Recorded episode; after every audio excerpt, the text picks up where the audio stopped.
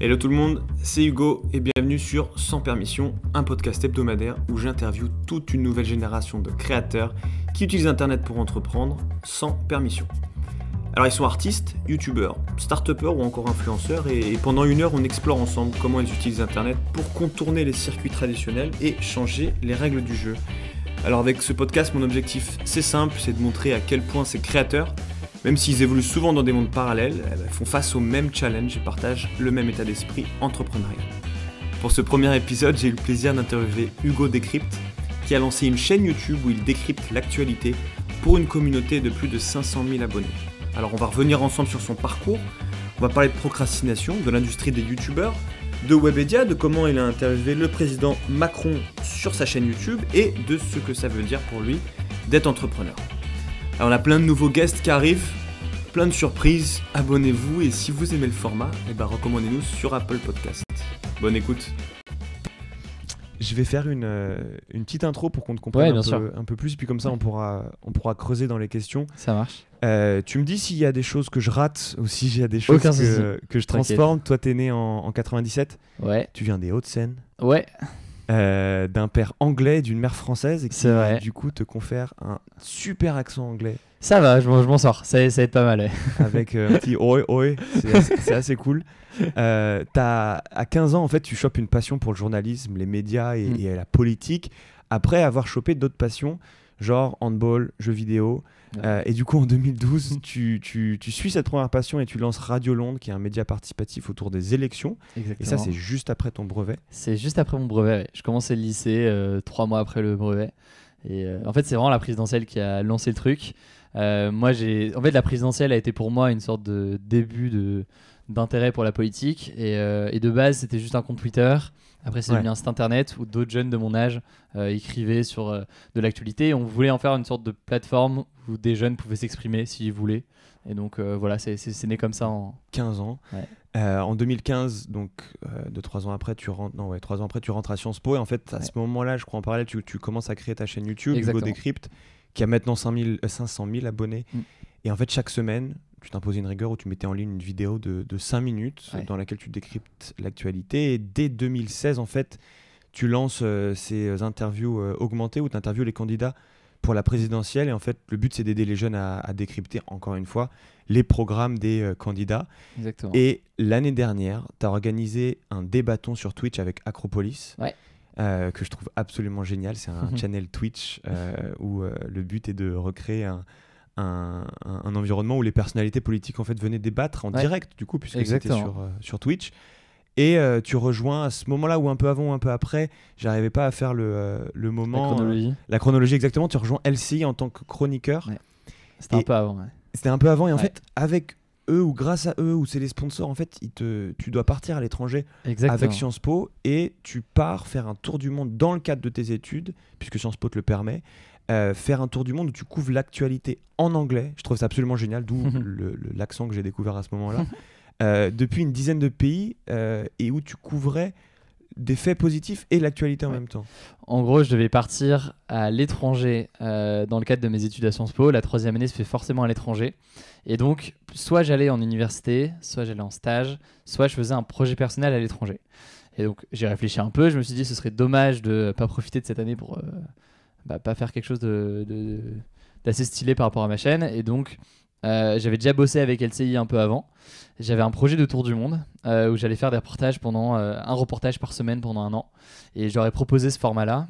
ils ont kiffé. Et donc, le principe, c'est que j'ai fait 13 euh, pays et pendant 8 mois, j'allais chaque semaine faire un reportage sur des acteurs de changement, donc des gens qui partout dans le monde ont un impact positif sur la société. Donc c'est très large, mais en gros, c'était des start des, euh, des assos, des ONG, des personnes qui prenaient une initiative dans leur village. Enfin, c'était très large. Trop bien.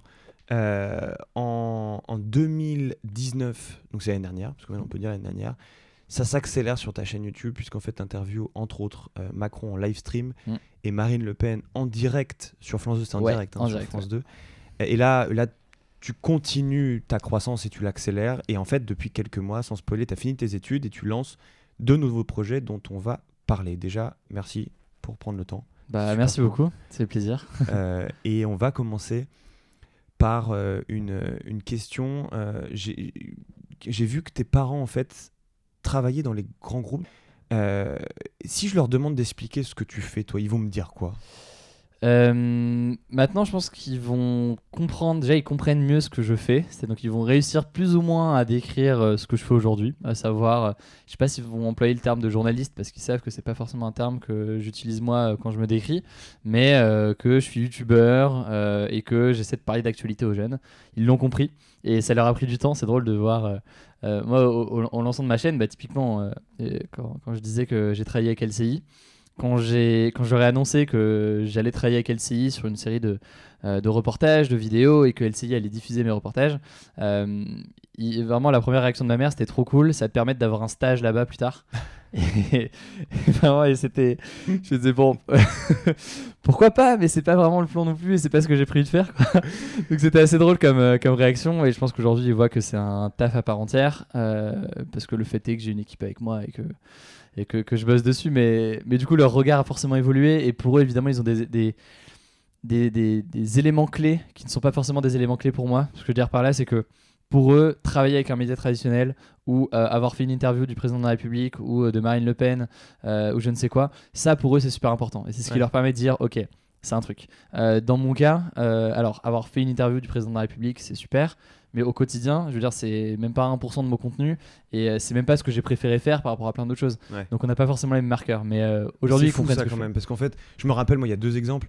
Euh, un, quand t'as ton bac, genre, c'est pas le truc le plus dur que tu fais, tu vois, mm. dans ta vie. Mais c'est le moment où on te célèbre, parce que c'est le statut, genre on célèbre le statut. En fait, dans l'ancien monde, on va dire ça comme ça, même si c'est un peu une grossièreté, le statut c'est le jeu principal. Mm. Euh, et, c'est de la même manière que quand j'interviewe des, euh, des, musiciens, ils me disent Moi, euh, j'ai beau faire, passer, faire des choses beaucoup plus compliquées en termes de création, en termes de hustle, mais quand je signe en label, peu importe ce que je signe, peu importe, mm. si je dis j'ai signé chez quelqu'un, d'un coup tout le monde me dit ok c'est bon t'as réussi, ça y est, on célèbre, on pop de champagne et compagnie. Mais même par rapport à mes études, donc je, suis, je viens de terminer mes études à Sciences Po à Paris, et, et même ça tu vois, les, souvent bah, quand ça m'arrive de parler à des gens ou faire des interviews ou quoi, bah ils ils évoquent euh, systématiquement que j'ai fait ces études-là et, je considère que pour ce que je fais aujourd'hui, alors certes, il peut y avoir des liens ou des choses, mais le fait est que c'est, je veux dire, euh, moi je suis beaucoup plus fier de ce que j'ai fait sur ma chaîne que cette étude, euh, certes qu'on peut, qu'on peut citer, mais c'est un passage que j'ai eu, comme j'étais au lycée avant, comme j'ai fait d'autres choses, quoi. Donc c'est drôle, a des marqueurs différents, quoi. Ici, on, on adore. Est-ce est que quand tu étais étudiant, on va dire à Sciences Po, euh, quand tu étais euh, au lycée, au collège, est-ce que tu as chopé, ou dans ton éducation générale, est-ce que mm. tu as chopé des croyances limitantes que consciemment tu essayes de, de, te, dont, dont de te libérer? Euh, Alors, heureusement, pas tant que ça. Et, je pense que c'est enfin je pense que c'est justement ce qui m'a permis de faire ce que j'ai fait très tôt. C'est-à-dire que j'ai eu la chance de grandir dans un cadre où j'ai pas forcément de proches, que ce soit mes parents ou autres, qui m'aidaient sur mes projets, parce que c'est pas du tout leur domaine, et je veux dire, au fond, ils m'aidaient pas tant que ça, mais j'ai grandi dans un cadre où il n'y avait rien d'anormal à faire ce que je voulais faire à mon âge. Ce que je veux dire par là, c'est que moi, mon grand frère, qui a 3 ans de plus que moi, a lui lancé un site d'e-commerce à. Donc, euh, lui a lancé quand il était pareil, en, troisième seconde. Et euh, du coup, moi, j'avais 3 ans de moins. Et lui, à cet âge-là, commençait à lancer un site d'e-commerce. Ce qui fait que moi, quand je suis arrivé en troisième, je me suis pas dit c'est quand même bizarre de vouloir lancer un site internet ou lancer un truc. Et je me suis vraiment absolument pas posé la question. Et, et du coup je l'ai fait quoi. Donc j'ai eu cette chance là à titre personnel de grandir dans un cadre où c'était normal. Et du coup mes parents m'autorisaient euh, euh, à aller euh, suivre un couvrir un procès de Jérôme Cardiel quand j'étais en troisième pour en faire un article sur mon site alors que effectivement, avec le recul, c'est peut-être pas un truc assez, euh, assez commun euh, à cet âge-là, quoi. Euh, donc, après, des croyances limitantes, en fait, limite, elles sont venues après. C'est-à-dire que quand j'ai, quand ma chaîne a commencé à grandir, du coup, il y a eu des, surtout au lancement, mais il y a eu des, des, des retours de, de, médias un peu plus traditionnels qui disaient, mais au fond, t'as pas fait d'école de journalisme, etc. Et t'as encore 18-19 ans. Je veux dire, quelle légitimité est-ce que t'as pour parler de ça? Donc, c'est des choses qui sont venues après. Mais concrètement, euh, ouais, je pense que j'ai eu la chance de grandir dans un cadre où on m'a on m'a laissé faire ce que je voulais. On m'a pas forcément aidé, mais on m'a laissé le faire. Et du coup, j'ai eu la chance de pouvoir faire ce que je voulais faire. Quoi. Parce que l'entourage, dans ces cas-là, c'est le, le, plus important. Parce que quand, quand tu as envie d'être fou, euh, si tu te rends compte que tu es un peu fou, mm. bah, tout de suite, ça te, ça te met une limite. Moi, je vois quand tu, tu, vas dans des, dans des nouvelles villes euh, et tu arrives dans une ville, moi je me souviens à San Francisco par exemple, où bon, déjà où les rapports au style sont complètement différents qu'en Hmm. France et où les rapports à la folie sont pareils. Sont, sont- et, tu vois des gens qui sont habillés très bizarrement Ouais. et qui ont un perroquet sur le sur le- l'épaule et, et tu te rends compte que les gens autour ne regardent absolument pas et genre c'est totalement normal. Et en fait, si tu restes un peu dans ces endroits-là, au bout d'un moment toi aussi tu vas commencer à tu vois, penser différemment et faire des trucs que quand tu vas revenir Totalement. en France, tu vas complètement oublier. Tu dis mais c'est n'importe quoi. Mais, mais je pense qu'il y a un truc aussi de. En fait, plus généralement, c'est le cadre bienveillant qui aide juste. Alors, cadre bienveillant, ça veut pas dire euh, il te faut autour de toi des bisounours qui Non. vont dire que c'est bien non. quand c'est de la merde. Sinon, ça, ça va. C'est pas une bonne idée non plus. Mais moi, le fait est que, typiquement, lancer une chaîne YouTube, apparaître à l'écran face caméra quand c'est ta première vidéo et que t'es logiquement pas à l'aise. Enfin, je veux dire, c'est très facilement, tu peux avoir des retours aussi. Euh, des critiques et tout, c'est super, mais tu peux Ouais. aussi avoir des retours un peu moqueurs, etc. tu tu peux te faire tailler grave. plein d'histoires de youtubeurs qui lancent leur chaîne très tôt et qui se font bâcher au lycée, au collège ou autre. Euh, bah moi j'ai eu cette chance là d'avoir des potes qui étaient assez euh, euh, motivants. Alors est-ce que, est-ce que derrière ils pensaient que c'était de la merde? Je sais pas. Mais en tout cas ils m'ont encouragé à pousser un peu et, et- et heureusement parce que ça m'a aussi permis de le, de le développer. Quoi. Il y, a- il y a des critiques pas constructives, il y a des critiques nulles, mais c'est quoi la meilleure critique qu'on te fait à toi? Euh, je réfléchis la meilleure critique qu'on me fait. Euh, Bah, tu vois, moi, ce qui est drôle, c'est que j'ai des, des critiques, par exemple, sur YouTube, euh, dans le sens où j'ai, logiquement, quand tu as un espace commentaire, tu vas avoir des retours sur Ouais. ton contenu en permanence, en permanence, en permanence. Et tu as des critiques. les, les critiques, en fait, les plus dures, mais qui en même temps aident le plus possible, c'est quand tu as des gens pour qui tu as l'estime, dans le sens où tu sais qu'il est dans ton milieu, il- soit, soit c'est un modèle, euh, parce que dans ton milieu, c'est peut être des gens qui au contraire font le truc, qui font fausse route selon toi, mais qui en tout cas sont des modèles parce que euh, ils ont réussi à, à, à- à- craquer quelque chose, ils ont, ils ont réussi à créer quelque chose qui a du sens.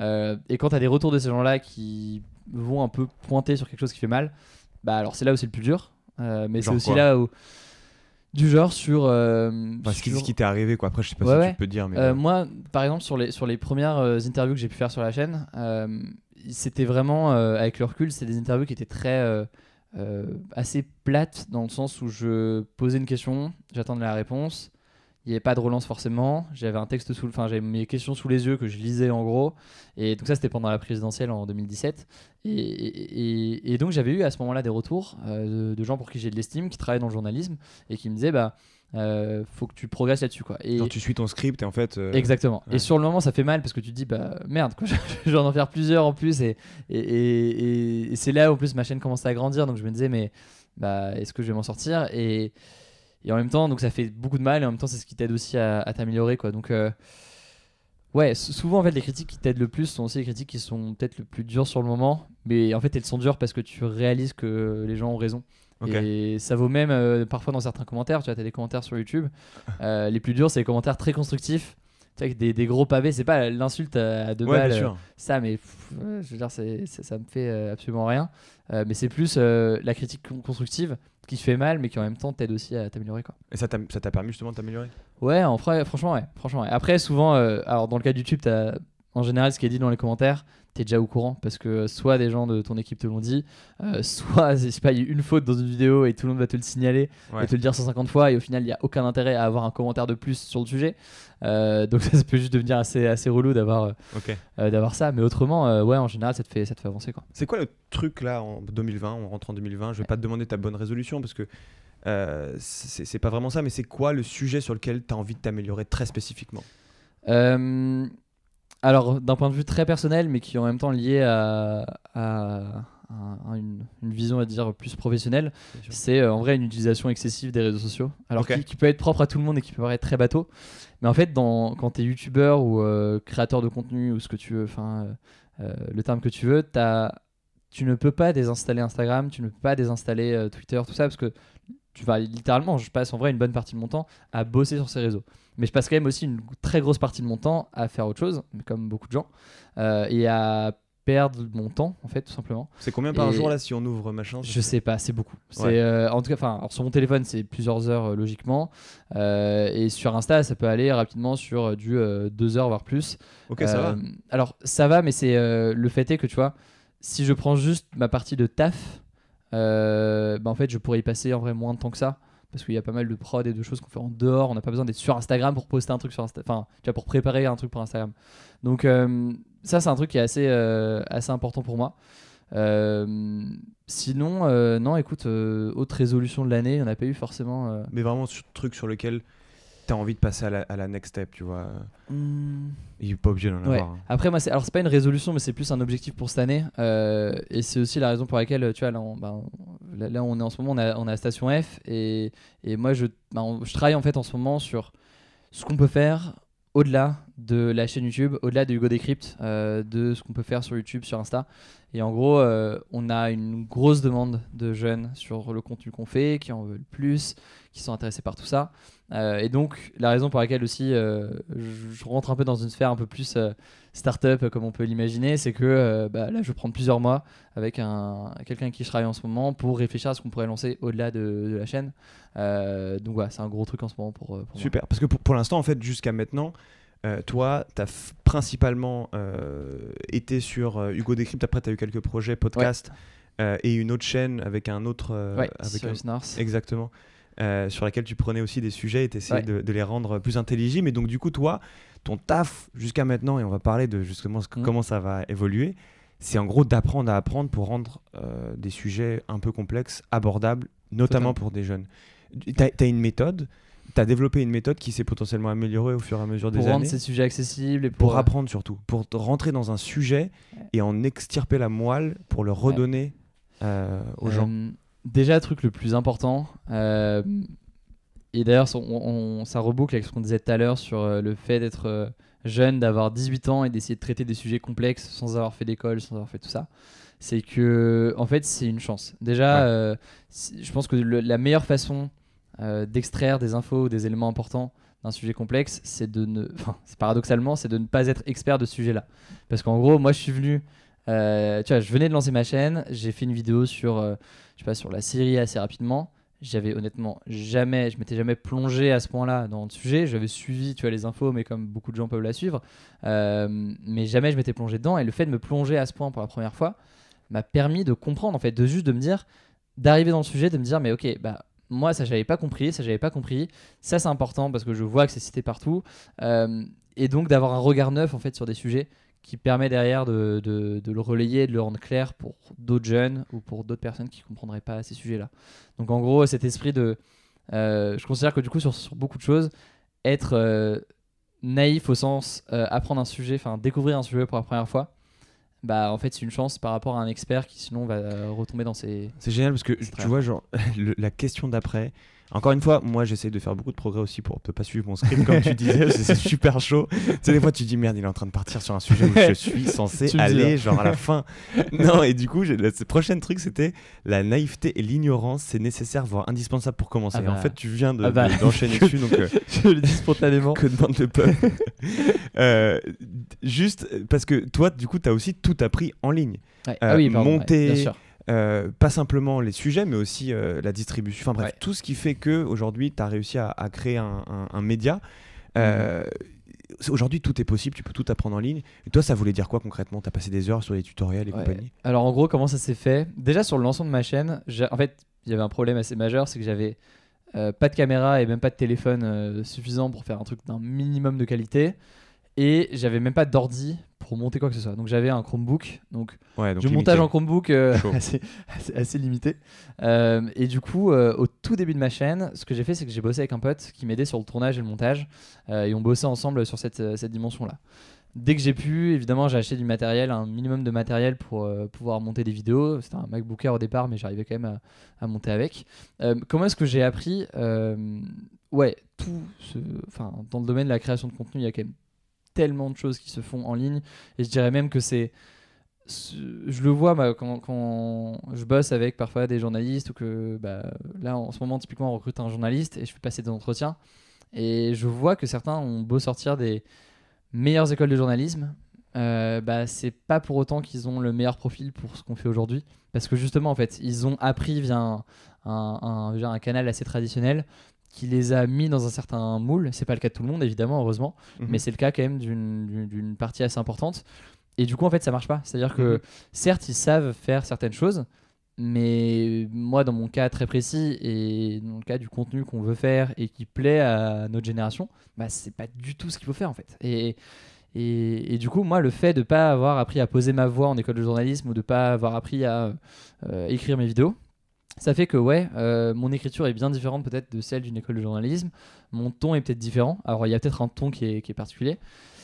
Et en fait, c'est une chance. Donc, euh, donc ouais, on a largement de quoi apprendre euh, en ligne. Ça paraît un peu bateau comme ça, mais je pense Ouais, que mais spécifiquement dans le domaine de la création de contenu, c'est tellement vrai. Et, et surtout, ça te permet de.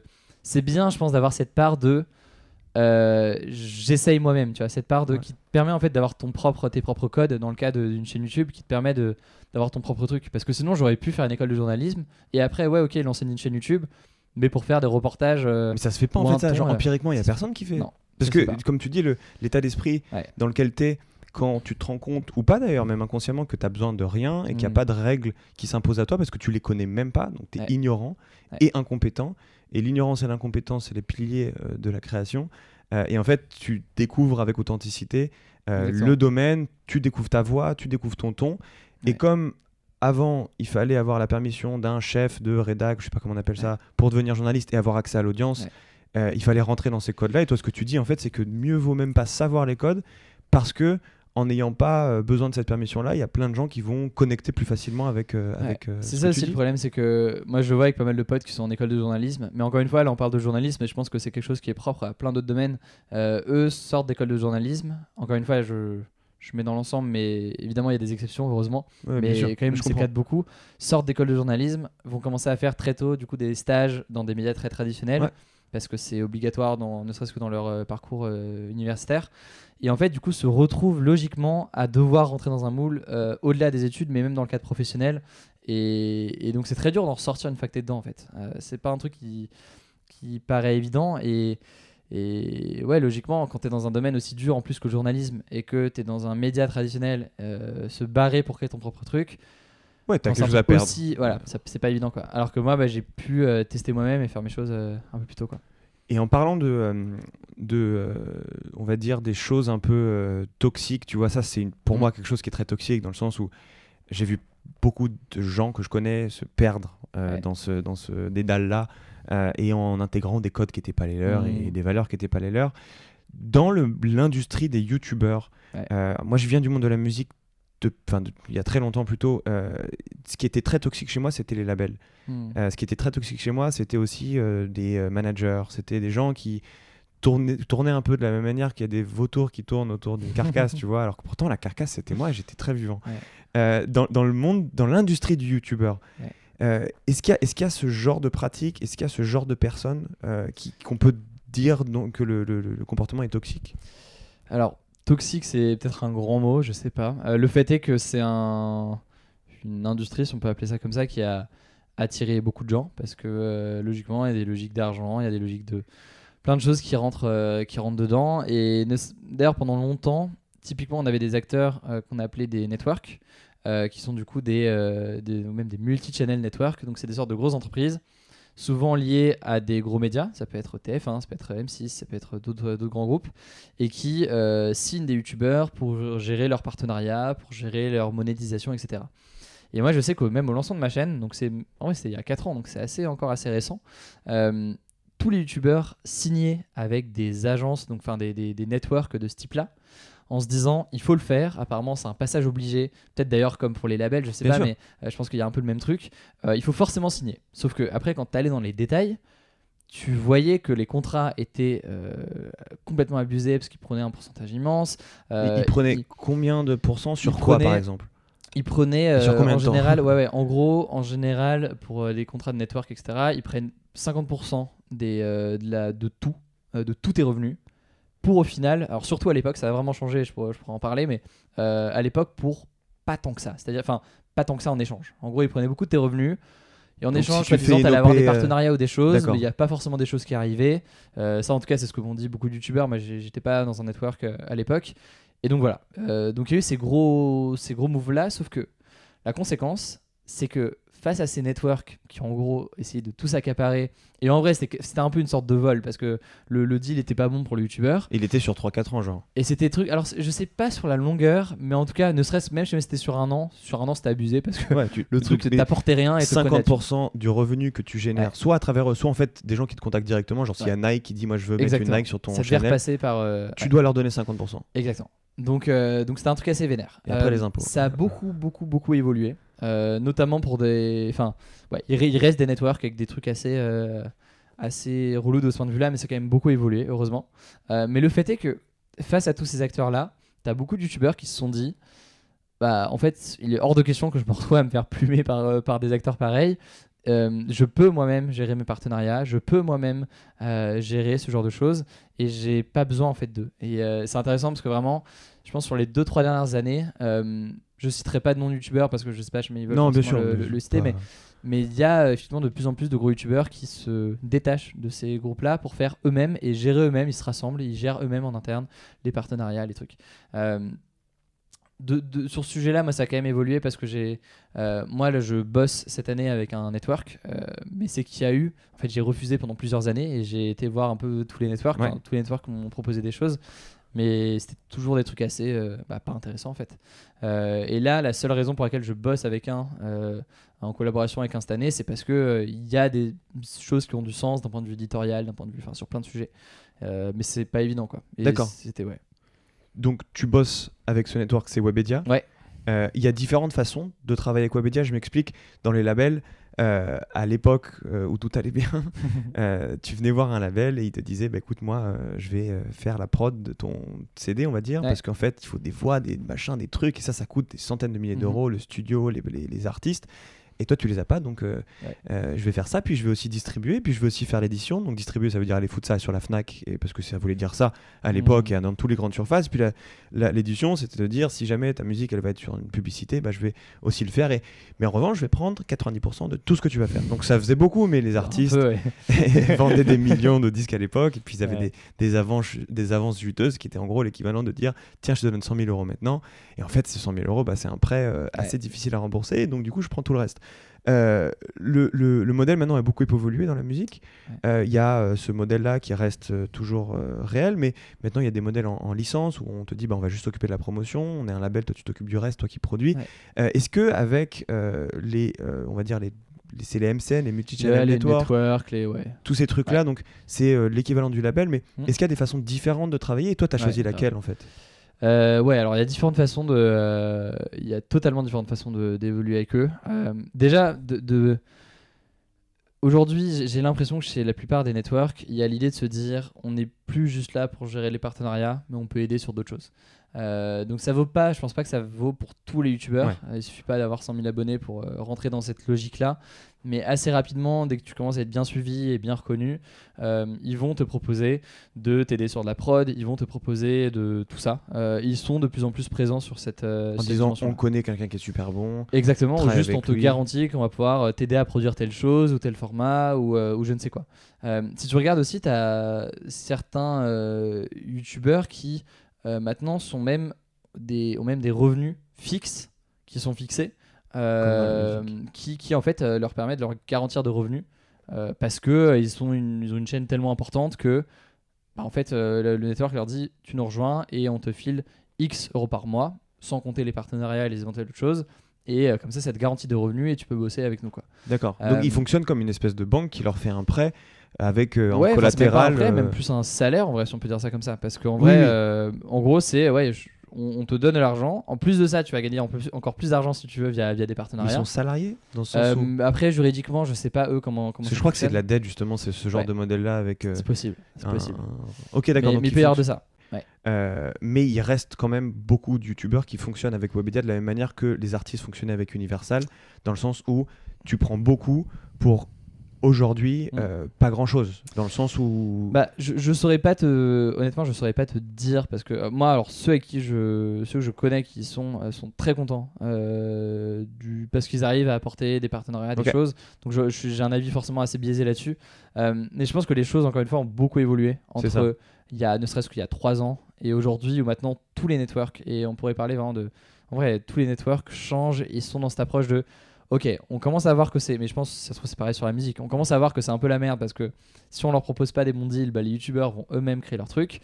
Donc ça commence à être plus intéressant et il y a un truc un peu plus égalitaire, on va dire, euh, de ce point de vue. Et quand est-ce que tu fais une, euh, une vidéo YouTube euh, Hugo décrypte l'industrie de YouTube?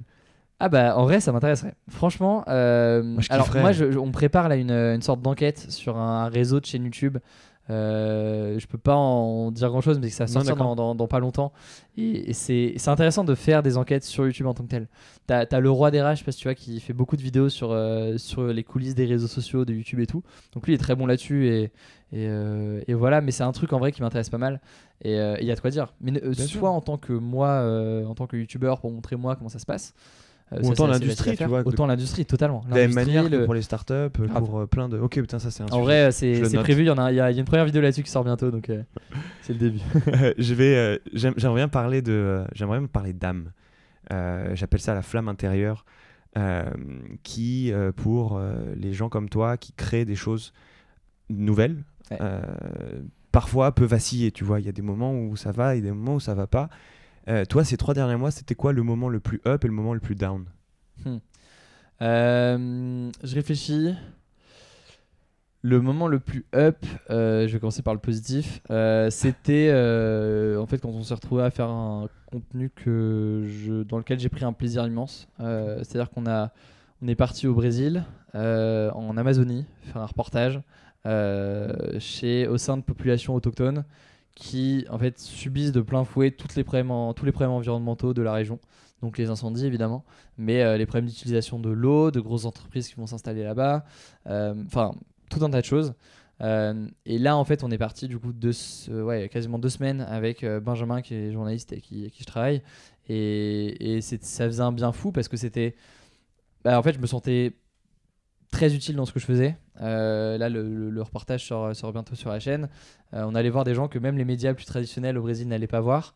Euh, et donc, juste, j'avais un sentiment de. de de, j'ai pas le mot mais de où je, me sentais à ma place et je comprenais pourquoi est-ce que je le faisais parce que en vrai tu peux rentrer aussi quand tu es youtubeur dans une sorte de routine où tu n'arrives pas forcément à tu vois tu perds un peu ton, ton tes repères ou tes comment dire typiquement t'as euh, moi il y a des formats que je vais faire sur la chaîne euh, et peut-être que c'est des formats que je vais faire sur la chaîne où tu on a des formats par exemple de résumé d'actualité qui sont très cool parce qu'ils plaisent beaucoup mais qui sont pas forcément les formats où je me sens le plus euh, le plus En flow. le plus en flow dans le sens où ça fait des, longtemps que je le fais ça fait 2-3 ans que je le fais et en fait je- c'est c'est- j'ai plus le même kiff en fait j'ai plus Ouais. le même kiff que quand je fais autre chose Euh, et du coup de retrouver ces reportages et tout ça m'a fait pas mal pas mal kiffer Euh, dans le gros down il n'y a pas eu de gros down particulier mais je pense que c'est un truc un peu général de de risque de pas se renouveler et qui fait que tu peux te retrouver dans un truc y compris ça peut paraître bizarre mais y compris quand t'es youtubeur et que tu vois c'est vu comme beaucoup de gens par beaucoup de gens comme euh, Putain, trop bien euh, euh, tu fais un peu ce que tu veux sur ta chaîne et Mhm. tout c'est le cas mais quand bien même tu ferais ce que tu veux t'as aussi des choses que tu fais de façon régulière et tu Qui peux prennent beaucoup rentrer de temps et qui sont incompressibles. et qui peuvent rentrer dans une routine, dans un machin. Et, euh, et moi, c'était aussi mon truc, tu vois, sur les derniers mois, de, euh, de, de me retrouver typiquement même à devoir bosser un peu plus sur l'aspect euh, commercial ou de partenariat, alors que j'aurais préféré pouvoir tourner plus sur les reportages. Donc je, je pense qu'au au fond, c'est juste une question de gestion de temps et d'arriver à faire en sorte de euh, toujours allouer du temps au contenu que tu kiffes le plus faire. Bien sûr. Euh, voilà. Mais là, depuis le début de l'année, ça se passe très très bien de ce point de vue-là. Donc, euh, Ouais, ok, trop bien. Donc pas, pas vraiment de down. Et Ouais. j'ai lu un moment que en fait tous les dimanches au début, tu t'as fait avec, je crois avec ton monteur Ouais. c'était avec Clément. ouais. pour euh, pour shipper une vidéo en disant mec, pas- il faut qu'on pousse ça tous les Ouais. dimanches, toutes les semaines. Il y a un truc. Euh, c'est important toi euh, l'engagement avec quelqu'un euh, versus euh, travailler seul. Grave.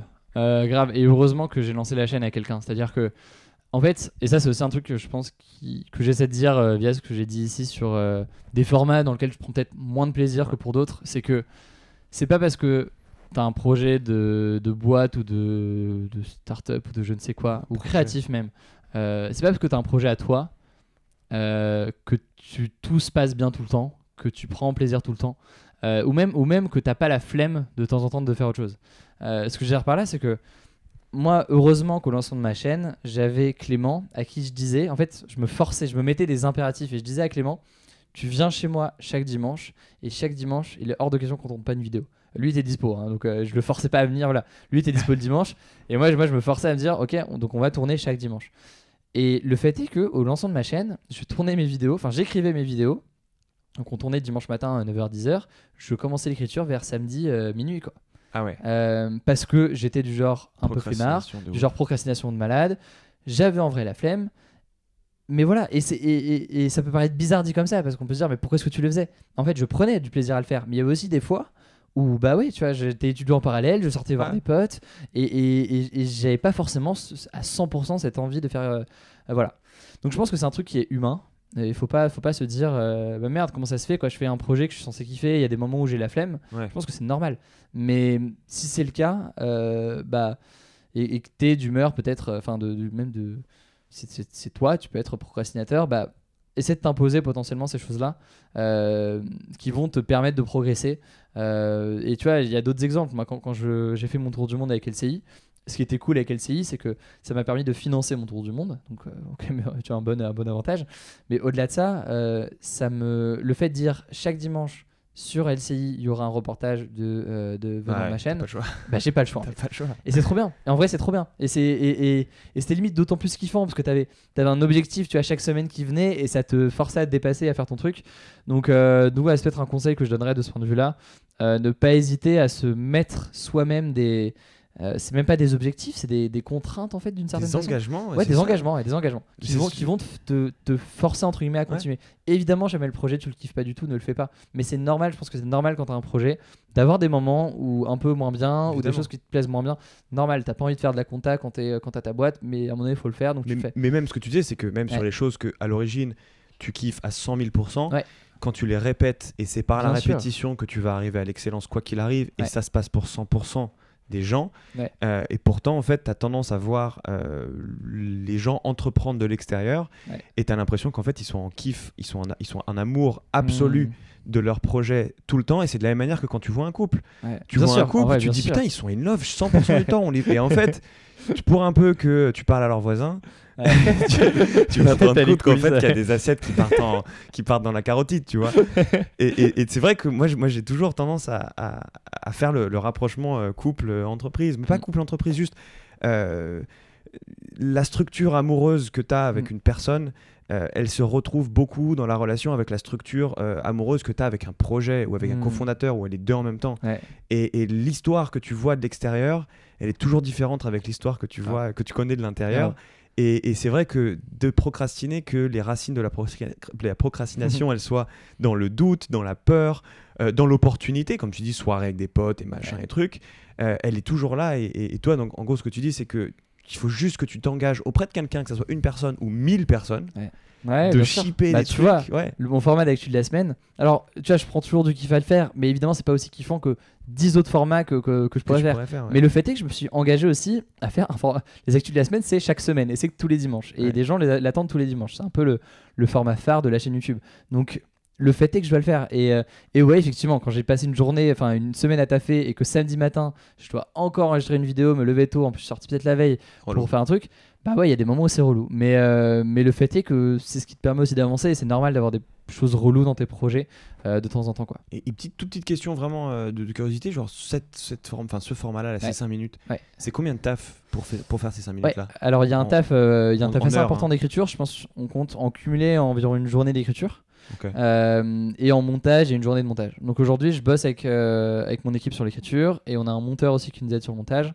Euh, donc on a réussi à avoir un, d'ailleurs, un système qui fonctionne assez bien. Sauf pendant, par exemple, mon tour du monde où je me retrouve, ouais, je dormais dans des auberges de jeunesse assez souvent. C'était beau, vu que je voyageais tout seul, en plus c'était beaucoup plus drôle d'y aller là-bas. Et il y a eu certains moments où, en gros, on est samedi soir, je suis samedi soir en, je sais pas, en Inde par exemple, au fin fond de l'Inde, et je dois enregistrer une, un format d'actu de la semaine. Je suis dans un dortoir, donc hors de question d'enregistrer dans un dortoir mon truc. Je vais réveiller tout le monde et c'est impossible d'enregistrer. Et ça m'est arrivé de faire des épisodes dans des parkings, littéralement dans des parkings vides au milieu de la nuit en Inde ou dans d'autres pays, parce que c'était le seul endroit que je trouvais calme pour enregistrer euh, mes, mes vidéos. Et comment t'envoies la vidéo après? Et donc, et donc après, euh, donc j'enregistrais, tu sais, j'avais mon téléphone avec Ouais. mon micro connecté sur mon téléphone, je m'enregistrais au milieu de nulle part, et puis je rentrais après à, je rentrais à, à l'auberge de jeunesse et j'uploadais l'audio et, euh, et après du coup euh, je l'envoyais au monteur. Mais t'as eu des situations comme ça assez, Ah ouais, il n'y a pas, y a pas, assez insolites y a de... pas de problème, il n'y a que des solutions. Tu vois. Et encore une fois, quand il y a quelqu'un qui t'attend, et là encore Ouais. une fois, toi, c'est pas quelqu'un, c'est des milliers de Ouais. personnes, centaines de milliers de personnes. Quand il y a quelqu'un qui t'attend, tu peux plus faire des excuses, tu vois. Tu peux Ouais. plus de dire, ah ouais, non, mais en fait, là, c'est chaud, tu te rends pas compte ce qui m'est arrivé. Ouais, ouais. Non, tu, vas, tu vas juste. fa- Non, c'est- fascinant comme, euh, comme sujet. situations assez drôles. ouais. Euh, t'as l'air. Enfin, c'est pas que t'as l'air, maintenant je, je- je l'ai vu. je en fait, j'ai regardé beaucoup de vidéos toi Ouais. et j'ai regardé beaucoup d'interviews. euh, T'avais l'air d'être quelqu'un de sympa et, et quelqu'un de tranquille. En vrai, c'est pareil. et en plus de ça, quand j'ai dit, ouais, euh, je vais interviewer euh, Hugo Décrypte, Ouais. tout le monde, du monde un peu YouTube et Ouais. trucs-là, tout le monde m'a dit, ah ouais, trop bien. C'est le meilleur, c'est le mec le plus sympa, tout le monde le kiffe. Euh, donc du coup, ça a l'air d'être possible d'être euh, d'être un youtubeur sans avoir trop de vanité en fait. Mais si t'as pas de vanité, parce que souvent, mais moi j'ai pas de problème avec la vanité. Souvent, ça, c'est un drive incroyable. C'est- une énergie nucléaire que tu transformes en, en énergie kinétique. Mais Mm. toi, c'est quoi qui te drive si c'est pas la vanité? Euh, en vrai, question super intéressante parce que je pense qu'on se la pose tous quand on lance des projets, tu vois, que ce soit YouTube ou autre. Euh, et moi, avec le recul, je pense qu'il y a eu, euh, comme tout le monde, euh, surtout d'ailleurs quand, quand tu crées du contenu et que, que logiquement tu te mets aussi en avant, euh, je pense qu'au départ, il y a eu évidemment une passion pour la politique, pour l'actualité, c'est logique, mais et une envie d'entreprendre, mais qui est aussi forcément combinée à, je pense, un- à ce moment-là, un vrai besoin de reconnaissance. Ouais. Euh, que j'essaie de m'analyser, enfin de m'analyser, qui est très dur à faire, tu vois. Mais avec le recul, je pense qu'il y avait une part de ça assez importante de, euh, bah, de besoin de prouver euh, ce dont tu es capable. Ce qui en soi, je pense, n'est pas forcément mauvais tant que ça te t'emmène pas vers des chemins qui sont pas bons ou alors que tu te retrouves pas à chercher, euh, je sais pas, à chercher de la de la fame par exemple ou je ne sais quoi, alors que clairement c'est pas ça qui va te rendre heureux ou te rendre. J'ai l'impression de dire des banalités, mais c'est le cas, tu vois. Et, et, j'ai- tu vois, moi, quand, j'en parle à pas mal de youtubeurs, euh, le fait est que je connais aucun youtubeur qui, qui au quotidien, ce qui le rend euh, heureux et ce qui, ce qui le fait kiffer, euh, je connais aucun youtubeur qui au quotidien c'est ouais trop bien. Tu vois, il y a plein de gens qui me connaissent ou euh, dès que je sors, euh, des gens me reconnaissent dans la rue quoi. Euh, je connais personne, absolument personne qui, qui, qui- qui est comme ça quoi. Euh, Enfin, donc ce que je veux dire par là, c'est que c'est au début, je pense qu'il y a eu ce, mais logiquement combiné à d'autres choses, mais peut-être un, un besoin de, de reconnaissance. Après, je pense que je suis, je pense être aussi assez conscient que j'ai lancé ma chaîne et oui, j'ai beaucoup bossé pour le faire Ouais. Et je bosse encore énormément pour le faire et et, mais en même temps, je me dis, bah, il y a un peu de coup de chance parce que je suis arrivé peut-être au bon moment. Tu Il n'y avait pas de chaîne YouTube euh, sur la politique à l'époque et donc je suis arrivé euh, peut-être au bon moment. Euh, j'ai eu la chance d'avoir, alors c'était pas un youtubeur que je connais, mais un youtubeur qui en fait spontanément m'a proposé de parler de, de- de ma chaîne dans l'une de ses vidéos, qui m'a fait passer de, tu vois, de 15 000 à 60 000 abonnés en quelques jours. Enfin, tu as des choses comme ça qui, qui te lancent et ça, c'est des, évidemment, c'est lié au taf que tu fais, mais il y a une part de chance. Donc, je sais pas, j'ai juste l'impression que je, je, je- ouais, je taffe beaucoup sur ce que je fais et donc je suis, en vrai, je suis fier de ce que je fais. Mais en même temps, euh, je considère pas que je suis un, un génie. Je considère juste que je, bah, je me dédie au projet à fond. Et Mais à l'origine, le, fuel, je vais faire, je vais faire Hugo Décrypte. Hugo, Hugo, parce que c'est moi, Décrypte, Hugo Décrypte.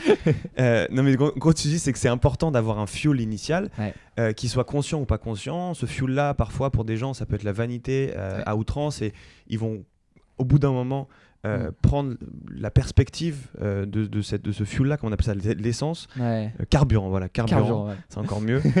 Que toi, ton carburant, c'était un peu la reconnaissance au début, mais en fait, que c'est pas quelque chose de bien ou de mal, c'est quelque chose quand tu le conscientises et quand Ouais. tu le regardes droit dans les yeux.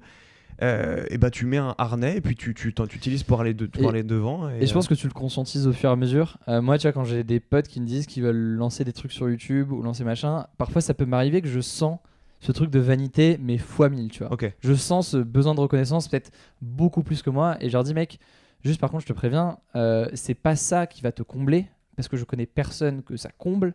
Et donc, ne- si c'est ça que tu cherches, le côté fame, machin, mais vraiment, je, je- tu fonces dans un mur et genre, c'est la, c'est la pire idée, tu vois.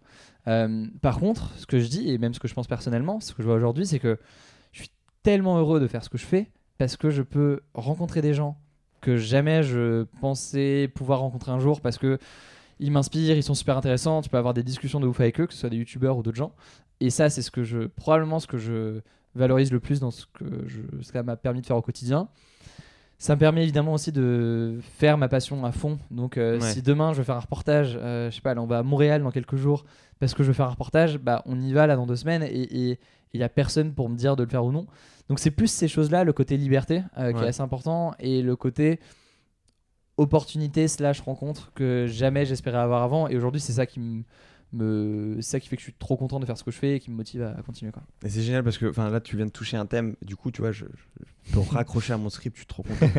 non, mais moi, le podcast s'appelle Sans Permission. Euh, pour Ouais. moi, euh, euh, un des fuels, enfin, un des carburants, euh, c'est la rébellion. Mais c'est c'est personnel. Et, et je me suis rendu compte ré- récemment que.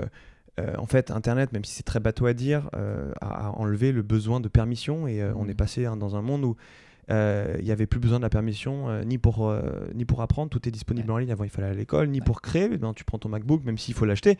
C'est quand même des millions d'euros de technologies anciennes qui sont maintenant à disposition de, de toi. Et il n'y a plus aucun besoin de permission pour aller distribuer, dans le sens où toi, si tu voulais faire ce que tu fais maintenant, il aurait fallu que tu montes tous les échelons d'une télé et que tu aies accès à l'audience. Maintenant. Tu as l'audience d'une télé. D'ailleurs, je sais pas à quel point on peut comparer ton audience à l'audience d'une chaîne, euh, mais tu plus Alors, besoin de il y a- des éléments. euh, L'émission politique, euh, donc quand j'étais face à Marine Le Pen, Ouais. la vidéo a fait, je crois, 1,5 million euh, de vues sur ma chaîne. Et, et l'émission politique sur France 2 a fait 1,7 million, mais sur 4 heures d'émission. Donc tu as des éléments comme ça. Alors après, au quotidien, évidemment, France 2 fait euh, mille fois plus d'audience c'est que moi. le. Mais tu as, des t'as des petits indicateurs comme ça qui font assez plaisir pour moi, évidemment, parce que euh, bah, c'est assez, assez kiffant de ce point de vue-là. quoi. pour moi, ça, en, en plus de me faire plaisir pour toi et pour tous Ouais. ceux à qui ça arrive, pour moi, c'est euh, Viva la Révolution. Quoi. Mm. Tu vois, Ouais. pour moi, j'ai un, un sentiment euh, de, de, de réalité qui a complètement changé. Ah, encore une fois, on le, on le rabâche de, de, de, de, euh, de- de tous les points de vue tout le temps. Mm. Mais du coup, la, la façon dont j'enchaîne Ouais. avec euh, ce que je voulais. Attends, je, te- je te laisse peut-être euh, commenter. Tu voulais. Non, non, mais là-dessus, sur, sur le, le côté sans permission, en fait, ça m'intéresse parce que tu as. Comment dire ça? Moi, alors, c'est une, une citation qui, qui me fait un peu marrer, qui est dans Note pour plus tard, Note pour trop tard, je sais jamais, de Orelsan, je sais pas si tu vois, Ouais. qui dit un truc euh, dire j'ai pas de matos ou pas de contact, c'est un truc de victime. Ouais. Euh, la phrase est un peu, un peu dure et un peu hard, mais t'as as un peu de ça dans le sens où, en fait, aujourd'hui, t'as vraiment les moyens de faire ce que tu veux. Et, moi, enfin, je, encore là, quand, quand je parle à des abonnés ou autres qui me disent j'aimerais bien faire ça, mais pour l'instant j'ai pas de caméra, je dis mec, j'ai filmé mon tour du monde à l'iPhone à Exactement. 90%. T'as pas besoin d'un- d'une caméra, attends pas d'avoir une caméra pour faire un truc. Ouais. Et, et- et encore une fois, dans la création de contenu, mais c'est tellement plus. Enfin, c'est encore plus le cas en fait. Donc, euh, parce que t'as pas besoin de fond, pas besoin de faire une levée de fonds pour lancer une chaîne quoi. Tu, tu lances ta chaîne et, et tu le développes au fur et à mesure. Donc, euh, ouais, ça me parle, ça me parle totalement euh, de ce point de vue-là. Et, et moi, ma, ma grande thèse justement sur ce podcast-là, c'est de dire que ce qui s'est passé euh, sur les startups, euh, donc euh, un MacBook, tu codes et tu trouves des clients et tu n'as pas besoin de lever des fonds et tu fais euh, des applications qui sont utilisées en quelques semaines par des millions de personnes. Mm. Ce qui s'est passé dans ce monde-là, à la fois dans l'état d'esprit de cette réalisation et à la fois dans, la, dans toute l'infrastructure, donc tous les outils qui sont développés petit à petit pour rendre encore la tâche plus simple à ces entrepreneurs euh, d'Internet.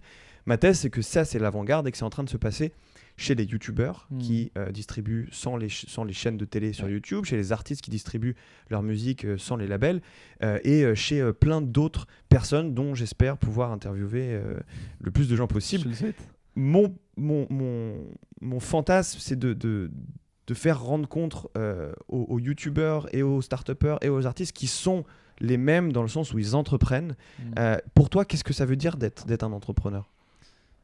Euh, ça veut dire que tu te as une, une mission déjà qui te alors mission c'est un, mot un peu valise mais pour moi c'était vraiment ça c'est à dire que j'avais un objectif au départ et que tu as un truc qui t'anime au quotidien et quelle que soit la, la façon de le faire bah, tu veux essayer de le faire Euh, c'est à dire que pour moi entrepreneur euh, je pense que tu as raison tu vois c'est pas juste euh, quelqu'un qui a une start-up et souvent les deux mots du coup se lient souvent et tu- Malheureusement. ouais.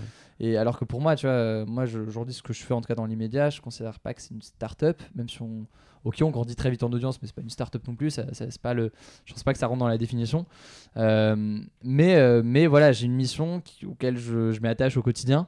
Et d'ailleurs, au quotidien, ça veut aussi dire que quand tu as une boîte, tu, quand, quand tu as un projet ou une mission comme ça, tu as aussi personne qui va te brider, enfin, qui va te dire là, faut que tu t'arrêtes, t'as trop taffé aujourd'hui. Donc, tu as aussi un cadre qui est assez particulier euh, de ce point de vue-là. Mais sinon, ouais, en vrai, je pense que tous les créateurs de. Enfin, les youtubeurs sont des entrepreneurs. Et, euh, et je pense que de plus en plus, euh, nous-mêmes en tant que youtubeurs, on le réalise. Ok. Et euh, au début, c'était pas trop le cas, tu vois. Et euh, si tu reprends le début des premiers youtubeurs, c'était vraiment en mode. euh, bah, je fais des vidéos et puis voilà. et au fur et à mesure, logiquement, on, on voit qu'il y a des, bah, une logique en vrai d'entreprise parce qu'on a tous une entreprise derrière, on a tous une logique financière un minimum euh, pour pouvoir faire ce qu'on veut faire. Et un besoin de s'éduquer justement sur ces sujets-là, pas pour devenir l'expert comptable, tu vois, mais pour ne pas en fait, ou pour réaliser ce dont tu as besoin de enfin ce que tu as besoin de savoir mm. et ce que tu as besoin d'externaliser sans que ça te coûte la moitié de ta boîte. C'est ça en fait, moi. Totalement. Mais surtout que c'est surtout que c'est de plus en plus exigeant aussi parce que tu vois YouTube, tu as euh, de plus en plus de monde, donc euh, youtubeurs, on aime bien dire qu'il n'y a pas de concurrence, machin, mais le fait est qu'évidemment, il y a une concurrence. Si jamais quelqu'un a euh, deux passes en moyenne une heure par jour sur YouTube, la question c'est qu'est-ce qu'il va regarder. Euh, et donc, il y a euh, d'une certaine façon une concurrence. il y a aussi l'algorithme de YouTube et même des plateformes en général qui te foutent une autre pression. Donc, le fait est qu'on est dans un. Genre, lancer une chaîne YouTube aujourd'hui, c'est quand même bien galère. c'est pas du tout impossible, il y en a toujours qui émergent, mais c'est de plus en plus dur parce que t'as des trucs qui commencent à s'installer, quoi. Et du coup, on rentre dans une logique où, ouais, il faut avoir des des, une mentalité, on va dire, de bah, potentiellement d'entrepreneur, dans le sens, bah, réfléchir à son projet, à comment le développer. Et, je pense que ça peut se rapprocher, dans certains cas, du coup, de peut-être de start-up ou de trucs. Ça dépend, encore une fois. Euh, je pense que c'était dans un truc euh, très, euh, très créatif. Ça dépend des domaines, tu vois. Mais dans mon domaine, par exemple, ça peut, ça peut s'y prêter. Parce que pour moi, c'est euh, pourquoi je le considère comme une, comme une, enfin, pourquoi je considère les, les start et toutes ces autres personnes, c'est qu'ils utilisent Internet pour créer un effet de levier. cet effet de levier, il a besoin d'aucune permission. Et que quand tu mets une vidéo ou quand tu mets du code, donc du média, on va dire, parce que le, la vidéo c'est un langage, le code mm. c'est un langage, tu le mets sur Internet, d'un coup, pendant que toi tu dors, ça travaille. Et cet effet de levier là euh, pour, pour avoir cet effet de levier-là, avant, il fallait du capital, donc la permission. Il fallait de la connaissance, donc de la permission. Et il fallait un accès, donc de la permission. Et maintenant, c'est fini. Donc c'est pour ça, en fait, que de mon point de vue, cette nouvelle génération qui, sans le conscientiser, est en train d'utiliser euh, Internet pour entreprendre mm. euh, seul, si c'est conscientisé pour eux euh, qui se ressemblent et aussi pour ceux qui écoutent et qui disent mais ah ouais en fait c'est qu'est-ce que je fais quoi? Qu'est-ce que j'attends pour le faire? Et, j'en profite pour continuer au lieu de parler trop sur la question que je voulais te poser. J'ai vu des vidéos que tu as fait sur euh, le, le, on va dire les conseils que tu donnais aux gens pour créer mhm. euh, tout en étant étudiant est-ce que tu vois dans ta génération, après je ne sais pas si tu peux la comparer avec quelque chose, mais puisque tout est possible, est-ce qu'il y a de beaucoup plus en plus de gens qui, qui, entreprennent des mm. choses, qui créent et compagnie? Alors j'ai quelques éléments qui pourraient euh, en tout cas indiquer ça. Euh, évidemment, c'est pas une étude statistique, mais c'est juste sur, sur moi mon ressenti. Ne serait-ce que déjà dans le cadre de mes études à Sciences Po, uh-huh. euh, quand je parle à des anciens étudiants qui ont peut-être 50 plus que moi et qui sont diplômés peut-être depuis 5-6 ans, euh, et que moi, je leur, évoque que, bah ouais, moi, dans mon cercle d'amis, il y en a quand même pas mal à Sciences Po qui veulent lancer leur boîte, qui sont sur des projets de ce type-là et qui sont pas du tout dans l'idée de rejoindre un cabinet de conseil ou un truc comme ça. Donc déjà ça, c'est tout con, mais euh, de se dire que dans les grandes écoles, par exemple, il y ait ce changement en cours, c'est un truc qui est assez intéressant et qui montre qu'il y, a, un changement en cours.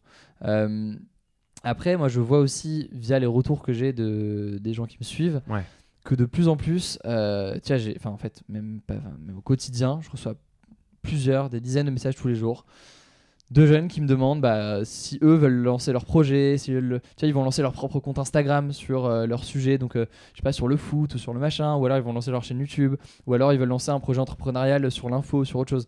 Et c'est un truc qui devait probablement exister il y a 10 ans, logiquement, mais qui là me paraît encore plus présent parce que bah, au fur et à mesure que les création de contenu sur YouTube euh, ou sur les autres plateformes mûrissent, bah, les gens réalisent que oui, en fait, tu peux euh, parler d'actualité et de politique, réussir à avoir une audience assez importante. Et donc, si tu peux pour la politique, il n'y a pas de raison que tu puisses pas pour un autre domaine euh, de prédilection que tu as et qui t'intéresse. Quoi. Donc, donc, ouais, c'est dur à évaluer, mais j'ai quand même l'impression qu'il y a un mouvement de ce point de vue-là. Après, moi, je suis, ça me fait quand même plaisir de voir que ça peut prendre différentes formes et que, tu vois, je pense, moi, je suis, je suis pas du tout du genre à dire que il euh, y a juste euh, un modèle d'entreprise ou juste un modèle, tu peux faire tellement de choses différentes. Euh, et même dans des projets associatifs ou autres, tu as plein de plein de youtubeurs qui se lancent sur des projets caritatifs, qui se lancent sur des. Tu vois, si tu prends l'exemple du, du, du, The Event, je sais pas si tu vois, qui, c'est l'exemple le plus massif, mais de lever, tu vois, des, des, millions pour, pour une cause. Ça, c'est l'exemple le plus parlant, mais t'en as plein d'autres comme ça qui naissent de plein de créateurs. Et, et je trouve ça bien en fait. Ça prouve qu'il y a plein de façons de. Et justement, en parlant, de, en parlant de revenus, en parlant d'argent, le, le script, euh, il se retombe, c'est vraiment de la- l'art. Euh, non, je- je- j'aime j'aime bien, euh, j'aime bien poser ces questions-là. Toi, euh, je crois que j'ai lu quelque part, ça a sûrement changé.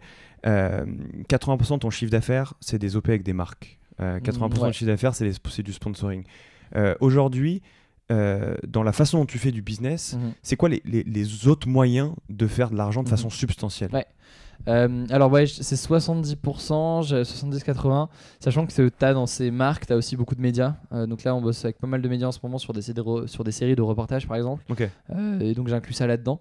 Les autres moyens pour faire très simple, et ça vaut pour la plupart des créateurs, enfin youtubeurs et autres, c'est la monétisation de tes vidéos, ce qui rapporte vraiment pas grand-chose. Euh, donc c'est pas du tout le... Donc du payroll ou avec le, la, la Exactement. SACD, je sais les, les, les, ça. les- les 5 secondes de pub avant, avant les vidéos, ça rapporte très peu.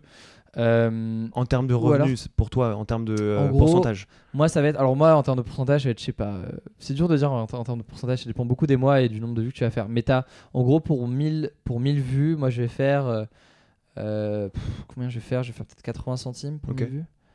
Donc, tu fais le calcul, tu vois, je, suis à- je crois que je fais près de 4 millions de vues ce mois-ci sur YouTube. Euh, Alors là, bon, tu bah, m'as tu m'as perdu. Là. Ouais, en tout cas, t'as pas, t'as pas de quoi payer, euh, t'as pas de quoi payer je- toute une équipe et tout, quoi. On fera le, on fera le Euh, calcul en, en off. Exactement. Donc, donc voilà, t'as ça. Et de plus en plus, t'as quand même des systèmes par abonnement, euh, soit sous forme de dons, soit sous forme d'acc- d'accès exclusif à des contenus, qui arrivent même sur, euh, sur YouTube et autres. Tu le fais ça? Alors moi, je le fais pas encore, mais je vais le faire. Euh, t'as sur Twitch, tu as le système d'abonnement, où tu payes euh, 5 euros par mois, je crois, pour être abonné à une chaîne Twitch. Et en échange, tu as accès à. euh, tu peux participer dans le chat, tu peux. Euh, tu as des émoticônes particuliers, t'as pas de pub euh, pour euh, tel ou tel youtubeur, euh, tel ou tel Twitcher. 5. Enfin, tu mets le prix que tu veux. C'est En gros, un tu abonnement mets- à l'accès. En gros, si moi demain je suis sur Twitch, euh, les gens pouvoir s'abonner à ma chaîne, Ouais. payer 4 euros, je crois que c'est 4 ou 5 euros par mois. D'accord, si donc c'est pas toi qui définis. Non, non, c'est euh, défini par Twitch. D'accord. Euh, c'est le, le système d'abonnement. Et, euh, et ah, par contre, c'est toi qui décides de ce que tu offres en contrepartie D'accord. de ces 4-5 euros. Et ça, en vrai, c'est un modèle qui est de plus en plus commun parce que euh, tu t'as même pas mal de youtubeurs en vrai qui se mettent aussi sur Twitch. Juste Il pour a, ça. il y a- alors, il y a une dimension contenu qui est intéressante, mais je soupçonne aussi que, ben, même pas je soupçonne, j'en ai parlé à certains. Chez certains d'entre eux, il y a aussi une logique financière de bah, c'est cool parce que jamais j'arrive à avoir un, un- un- bah, je sais pas, ne serait-ce que quelques centaines d'abonnements là-dessus, ça me fait quand même un bon revenu régulier Génial. et c'est trop bien quoi. Donc euh, ça c'est un modèle qui arrive et nous on réfléchit à comment est-ce qu'on peut faire quelque chose là-dessus et c'est bien parce que ça a aussi un- en termes de revenus un truc assez régulier parce qu'en général les gens s'ils s'abonnent ils s'abonnent sur plusieurs mois pas seulement en one shot et du coup ça te permet de, de mieux planifier on va dire ce que, ce que tu fais quoi. En startup, on appelle ça la LTV, la long term value. Tu Bah, vois, voilà. c'est-à-dire Et bah, tu arrives à, à avoir une prédictibilité euh, dans tes revenus, donc dans, ta- dans Ouais. tes besoins en cash flow, et tu te dis, putain, si en moyenne ça me coûte tant d'euros d'activer un utilisateur, Ouais. donc de le transformer en premium, et qu'en moyenne je, le re- je- je constate qu'il fait 6 mois, donc du coup, tu vois, je suis capable de, de prédire Ouais, un peu le prédire. Bah, c'est exactement ça, tu vois. Et même, euh, et même d'ailleurs pour les partenariats avec les marques, c'est quelque chose que les youtubeurs cherchent de plus en plus. C'est-à-dire essayer de chercher des partenariats qui vont leur, leur permettre. Tiens, moi cette année, là, je vais bosser avec un. On va l'annoncer dans quelques jours. Je vais bosser avec un média pour une série de reportages. Euh, bon, bah, je sais que je vais faire X reportages dans l'année. Et donc, ça me garantit euh, X revenus, tu vois. Et c'est un truc qui se faisait pas tant que ça avant. On était plus sur des modèles assez classiques de partenariat en one shot. Et maintenant, ça commence à se développer et c'est cool. D'accord. Et d'autres moyens, parce que je sais qu'il y a. euh, tu peux monétiser l'accès. Il y a, il des- il y a des choses comme Patreon euh, Ouais. qui arrivent en France, d'ailleurs, enfin, en Europe, euh, Ouais. où tu peux avoir justement différents accès de membership. Ouais. Mais autrement, su- sur, tu peux monétiser l'accès, tu peux monétiser le volume, donc avec les publicités, tu peux Mhm. monétiser euh, l'accès au volume avec des, euh, Mhm. des partenariats, euh, machin. Il y a, d'autres façons pour toi de, de faire de l'argent pendant as que tu dors? t'en as peut-être un dernier qui serait le, la, la, enfin les dons, tout simplement. Alors le don, quand je dis ça, c'est plus simplement, t'as des trucs par exemple, donc t'as as parlé de Patreon, on pourrait parler Ouais. de Tipeee et ces Ouais, plateformes-là. c'est la même, c'est un copycat Ouais, de Patreon. exactement. donc, Et t'as aussi, euh, et t'as aussi euh, un truc exemple qui s'appelle Utip, qui pour les plus petits youtubeurs qui n'arrivent pas forcément à monétiser leur contenu, est assez intéressant parce qu'en gros, eux, c'est tes abonnés vont regarder spontanément une pub ok. et ça va à chaque fois prendre, euh, enfin ça va à chaque fois faire gagner quelques centimes. Et si t'as suffisamment de gens qui regardent ces pubs là, ça peut avoir un petit revenu. Alors Ah, évidemment, fait pas pas. Ah, ça- on est d'accord, C'est français, ça, c'est sûr que c'est français. je crois que c'est français. voilà, C'est sûr. Ça, c'est typiquement une idée française. ça. Ouais. Alors en fait, les gens vont regarder de la pub, euh, ils vont fucker un peu le système, et du coup, tu vas avoir de l'argent. Mais vas-y, mais vends quelque chose et fais de l'argent. Ouais. Et en même temps, alors je moi, je le fais pas parce que je, je suis pas à l'aise à l'idée de taquin, dire aux gens. Non, non, mais je suis pas à l'aise à l'idée de dire aux gens, euh, regardez des pubs pour moi. Enfin, je trouve ça il y a un truc assez aberrant. euh. En plus, des pubs qui sont même pas avant les vidéos, c'est juste des pubs spontanément. Voilà. Mais le fait est que, en vrai, ça plaît à, certains, à certaines communautés. Et, euh, et tu vois, si t'as des communautés un peu plus. euh, qui ont du mal à monétiser, tout simplement, Ouais. euh, ne serait-ce qu'en termes de partenariat, bah, c'est pas mal parce que euh, ils arrivent à dégager quelques centaines d'euros. Et bon, bah, alors, c'est pas. Il n'y a pas de quoi vivre avec euh, 300 euros, mais. Mais c'est un, un petit truc qui peut venir en complément de d'autres choses. Et, Et le- et- c'est vraiment parce qu'il faut quand même rappeler qu'il y a quand même une immense majorité de youtubeurs qui n'arrivent pas à gagner leur vie avec YouTube. Et c'est vrai que je l'ai pas trop dit là parce qu'on parlait des. des- des- ouais. Je parlais surtout des plus gros. Mais ça, quand même, je tiens à le dire. tu vois, moi, j'ai la chance de gagner ma vie avec YouTube depuis peut-être un an et demi et d'avoir une équipe et tout. Mais y compris parmi les youtubeurs qui ont euh, des centaines de milliers d'abonnés, bah, il y en a quand même un certain nombre qui n'arrivent pas à le monétiser. Et bon, en tout cas, pas très bien. Et, et même, a encore un nombre encore plus important qui fait du contenu pourtant très qualita- qualitatif, mais qui n'arrive pas du tout à avoir l'audience nécessaire pour avoir une monétisation intéressante. Quoi. Et, dernier, dernier truc sur la monétisation, le, le merch, ça fait pas d'argent? Ça pourrait, si, si. Moi, j'ai des- j'ai pas mal de potes qui, en vrai, se mettent à, à faire, des, à faire des vêtements. Alors, je sais, je j'ai pas de chiffres, donc je saurais pas te dire. Tu vois, mais je sais pas si tu vois Micode, euh, un youtubeur qui, fait de la, qui parle de cybersécurité notamment. Bah, c'est un bon pote et, euh, et lui a lancé un, son merch. Alors, je sais pas combien ça lui rapporte Ouais. ou quoi, faudra, faudra lui demander, mais mais, mais lui lance ça et je pense que pour lui, c'est un revenu alternatif qui est assez intéressant. Euh, donc, ouais, c'est un truc qui se fait de plus en plus. Euh, après, moi, dans mon cas, tu vois, je, pff, je parle d'actu et tout, je vais pas me mettre à faire des. Ouais, des- la des brand, elle est un peu moins euh, identifiée. Ouais. euh, Wesh, décrypte. ouais. Vas-y, un petit suite. Hugo Décrypte là, décryptons ensemble. Non, non, Mais pourquoi pas, ouais. Euh, juste, euh, tu, pour toi, le, le- la version la plus ambitieuse, et justement, c'est pour un peu lier avec les projets qui arrivent devant toi, tu es en train de te transformer. Encore une fois, tu es à Station F, tu, tu, tu regardes du contenu sur les startups, tu essaies de t'en inspirer, en tout cas Mhm. de prendre ce que tu peux prendre. Euh, c'est quoi la version la plus ambitieuse Ouais. de, de ce que tu peux faire? Alors, déjà, euh, je sais pas, je sais, mais dans 5 ans ou 10 ans, bon, en même temps, dans 10 ans, Ouais, euh, je- mais ne serait-ce que 5 ans, tu vois, je sais pas, mais je serai toujours à incarner les contenus que je fais. Euh, dans le sens où tu vois, moi ça me fait kiffer aujourd'hui, c'est trop drôle, c'est marrant, voilà. Euh, mais peut-être que dans 5 ans, bah, ça me fera plus autant kiffer de faire des reportages et je voudrais faire autre chose. Euh, donc, déjà, de ce point de vue-là, je, bah, je me dis, voilà, aujourd'hui c'est moi qui incarne, mais potentiellement dans 5 ans, ce sera pas moi. Euh, je pense qu'en en fait, pour faire très simple, et c'est là aussi la raison pour laquelle là, on est à Station F en ce moment euh, pas mal, c'est que j'ai envie de prendre le temps, là, sur euh, là, le- les, premiers mois de 2020, à réfléchir, et donc je fais ça avec une partie de mon équipe, à ce qu'on peut lancer au-delà de ce qu'on fait aujourd'hui sur Hugo Decrypt. Aujourd'hui, voilà, ça marche très très bien, on grandit toujours très très bien, on prend 1000, 2000 abonnés par jour si on cumule tous les réseaux. Mais je pense qu'on peut faire au-delà pour cette mission qu'on s'est donnée de rendre l'actualité accessible. On peut aller au-delà de ça et peut-être que ça doit passer par une app, peut-être que ça doit passer par autre chose, je sais pas.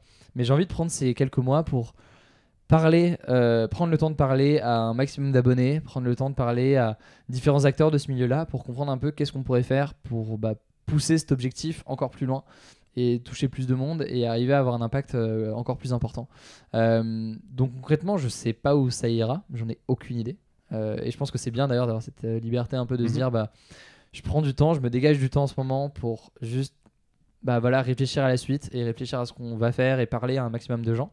Et selon euh, ce qu'on aura entendu et selon les expériences qu'on fait en ce moment, bah on lancera euh, probablement quelque chose. Et je pense qu'on verra, on verra dans l'année comment ça, se- comment ça se déroule quoi. Mais je pense que c'est euh, le- côté très incarné, euh, le côté Hugo Decrypt. Mhm. euh, il va continuer encore pendant, pendant je pense, quand même quelques temps, mais potentiellement, je pense qu'à terme, dans tous les cas, il y aura autre chose au-delà de ça qui va qu'on- lancera quoi. T'as envie de bouffer la terre? Dans le bon sens du terme. Euh, Eh, la pauvre, j'ai- elle a plein de franchement, trucs. en fait, j'ai j'ai la chance d'avoir un. Parfois, moi, je, je, je sais pas comment certaines personnes. euh, Alors, ça peut paraître très caricatural dit comme ça, mais quand je rencontre des gens qui sont sur des projets et que la mission me paraît pas euh, euh, bonne, je veux dire, pour la société ou pour le. bah, je comprends pas comment ils arrivent à trouver la, la, motivation pour le faire. Ça peut paraître très bateau et très niais dit comme ça, parce qu'évidemment, tu as peut-être d'autres enjeux, d'autres choses qui rentrent dedans, mais moi, j'ai la chance d'avoir une, une, mission qui me tient à cœur depuis que je suis petit, dans le sens où littéralement, tu en parlais de, euh, de Radio Londres que j'avais lancé à 15 ans, et même avant ça, en vrai, j'avais fait des trucs avec mon grand frère. Enfin, j'ai cette passion depuis longtemps, et, et j'ai le sentiment que je suis d'une certaine façon euh, bah, assez bien placé pour essayer d'avoir un impact dessus. Et, juste, j'ai envie, en vrai, de ce point de vue-là, ouais, de, ouais, de, bouffer le monde et de, et de parce qu'il y a tellement de choses qui vont pas dans le domaine de l'info, dans le domaine de tous ces sujets-là, dans le domaine de même ne serait-ce que si le truc de lien social entre les gens. Enfin, il y a trop de choses sur lesquelles je voudrais bosser et, juste, euh, ouais, j'ai envie de le faire avec un impact. Et aujourd'hui, typiquement, je pourrais euh, sinon euh, rester sur, pas me reposer sur mes lauriers, mais je veux dire rester sur ma chaîne et me dire bon bah, on continue à développer la chaîne, mais et voilà quoi, on va pas aller voir au-delà. Mais en fait, euh, déjà, je pense qu'au bout d'un moment, je me lasserai un peu. Mhm. Euh, on en parlait tout à l'heure. Je, je, fais ça tout le temps pendant des années. Mais au-delà de ça, euh, bah, c'est un objectif qui me tient tellement à cœur que j'ai envie d'aller au-delà de ça. Et bah, on va essayer de le faire. Quoi. Ouais, c'est ça, être ambitieux. Euh, dernière, euh, dernière partie, euh, je fais une partie qui s'appelle surcoté sous-côté, donc je te donne des, des, des concepts, des, des, tendances, et tu me dis si c'est surcoté ou c'est sous-côté très rapidement et, pourquoi. Et on se marre un peu.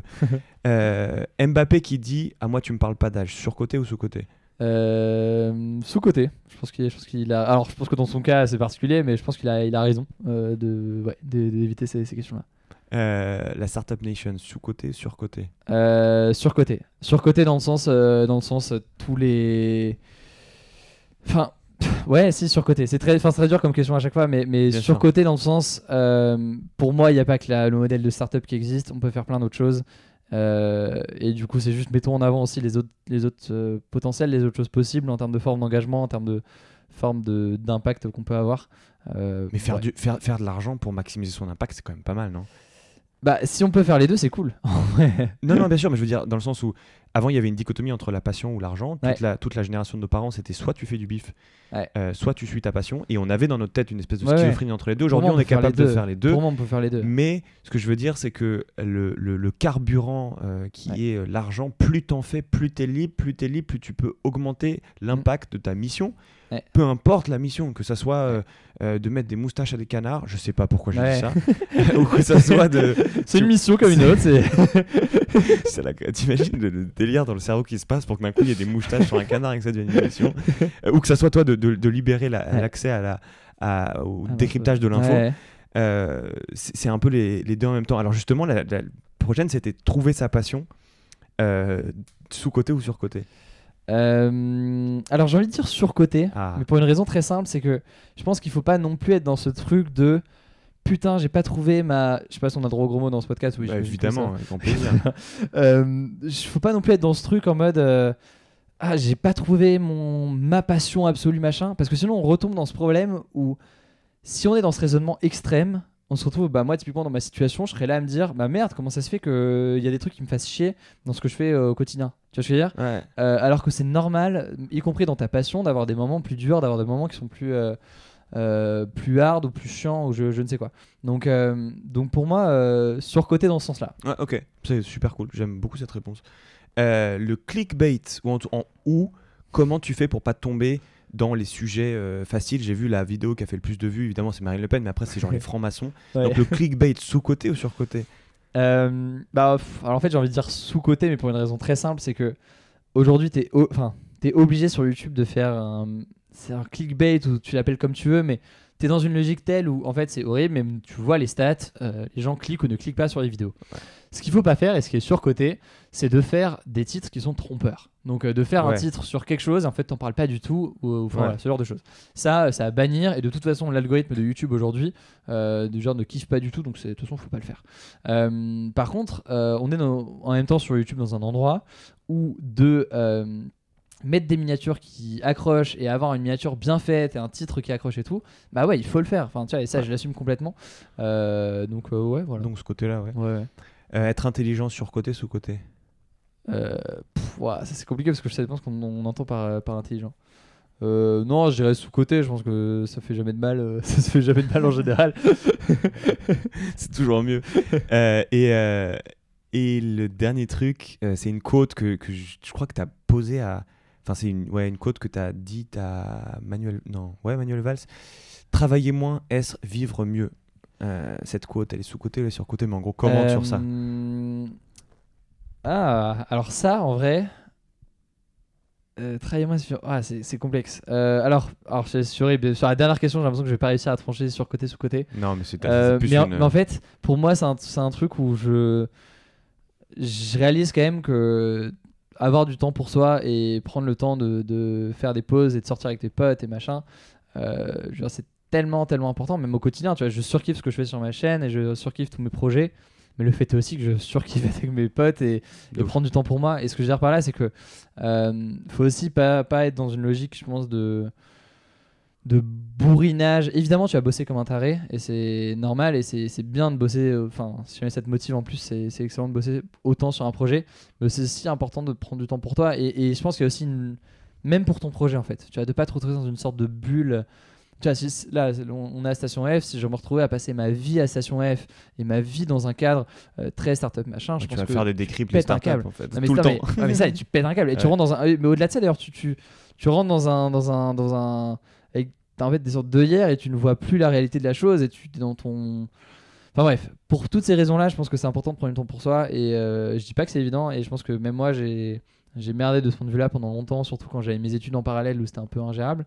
Euh, là, je, me, je, je- je le fais plus et je pense que ça fait du bien. Et même pour mes projets pro, ça fait du bien. Donc euh, c'est cool. Trop bien. Et euh, absolument dernière question. Je fais une playlist qui s'appelle Sans permission. C'est les gens que j'interviewe qui me donnent une musique, enfin qui me donnent un titre. Ah, des sons Et un son, tu l'écoutes, t'as l'impression que tout est permis et nique mère. Incroyable. Euh, Tu mettrais quoi? Bah tu sais quoi? Alors tout à l'heure on parlait de, euh, on parlait de, je te citais Orelsan, euh, voilà. Euh, donc la musique d'Orelsan qui s'appelle très précisément Note pour plus tard. Euh, pour moi est cool de ce point de vue là alors c'est pas le son euh, c'est un son très calme donc euh, tu vas pas être là en mode euh, je sais pas quels sont les autres sons de la. Ah playlist bah non, mais- non, sa mais ce que j'aime bien, c'est que tu as justement ce côté. Donc, c'est Orelsan qui, en gros, parle au Orelsan de lui plus jeune, ou Ouais. alors à des jeunes, on va dire, qui ont la vingtaine ou même moins, ou qui sont au lycée, et qui un peu donne tous ses conseils de vie, on va dire.